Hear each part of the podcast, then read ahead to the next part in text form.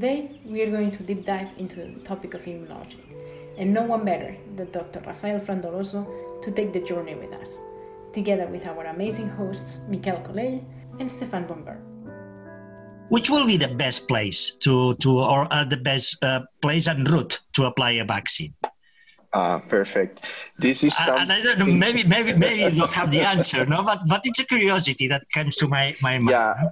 Uh, uh, Mikel, uh, this is really nice question, and uh, we, we are learning about uh, the immunology, pig immunology, very much in the in in this time. So, um, so when you compare route of immunization, intramuscular, intradermal, and oral, but not like drinking water or feed or directly soluble. Uh, into the mouth. When you, for example, we, we, we performed an experiment in two thousand seventeen uh, at University of Calgary. Uh, a publication is, is releasing uh, in the next month. Um, mm-hmm. So we compare uh, using uh, a smart vaccine that use um, essential antigen for a pathogen. This is something that I think the industry will move hard forward to avoid use capsules or conventional antigen and use a very key antigen that is essential for bacteria survive or virus uh, pathogenesis. So uh, we compare intramuscular, dermal, oral, but using um, a needle-free device and deliver the antigens directly uh, on this subepithelial space in the oral mucosa. So, uh, we so basically a targeted oral, sorry, just to, to be exactly. clear, it's not just a drench, it's really targeted at, at a certain layer. Okay? Exactly. Hmm? If you, if you, you touch the device in the jugal mucosa, mm-hmm. in the, in the, and, um, um, the chest, the, mm-hmm. and apply the, the antigens there. So mm-hmm. the antigens okay. is between the subepithelial cells and the m- muscle layer mm-hmm. uh, in the oral cavity. Uh, this is not conventional route of immunization. Mm-hmm.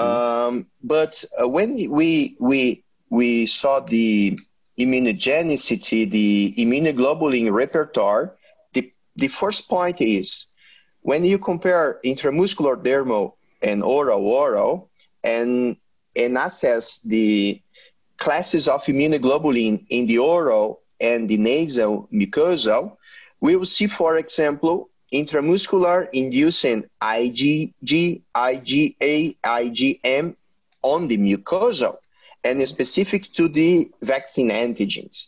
So this is something very important because we are talking about intramuscular immunization mm-hmm. inducing mucosal antibody. So, so that is a, a concept uh, that, that makes it possible, for example, to vaccinate intramuscularly and achieve an intestinal immunity. Yeah, in our okay. case, mm-hmm. we assess the respiratory mucosa and the okay. oral mucosa, mm-hmm. but uh, it's completely possible. For example, our model is Glässerella parasuis. It's, mm-hmm. it's a vaccine for uh, Glässer disease, but we can do that. Mm-hmm. And when we access the um, response induced by dermal immunization, uh, not using a commercial device, uh, using a human device adapted to the pigs mm-hmm. because okay. it's uh, experimental. Mm-hmm. And we achieve as well antibody and the mucosal, oral and nasal. Mm-hmm. Uh, and when you apply directly in the mucosal, we trigger the, the same kind of immune response. So, Uh, okay. hmm. our road uh, were immunogenic and triggered systemic antibody and the mucosal antibody. Uh, when we talking about functionality in terms of colonization, uh, in that point, we can see difference. The mm-hmm. vaccine is protective. This uh, antibody induced by the vaccine can neutralize the bacteria in the systemic phase, avoid lesions, avoid the clinical signs. But uh, dependent of the route, we can get a plus in terms of protection.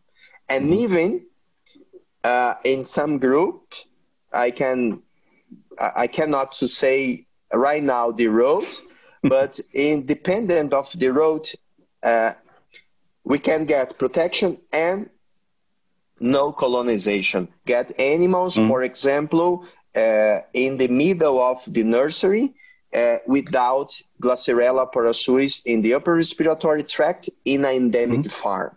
So this is really nice because this can uh, turn a light for the future, because mm. we can also thinking in a possibility to develop a vaccine that eradicate pathogens, because confer a broad spectrum of protection that can uh, avoid mm. the initial infection process that is a colonization.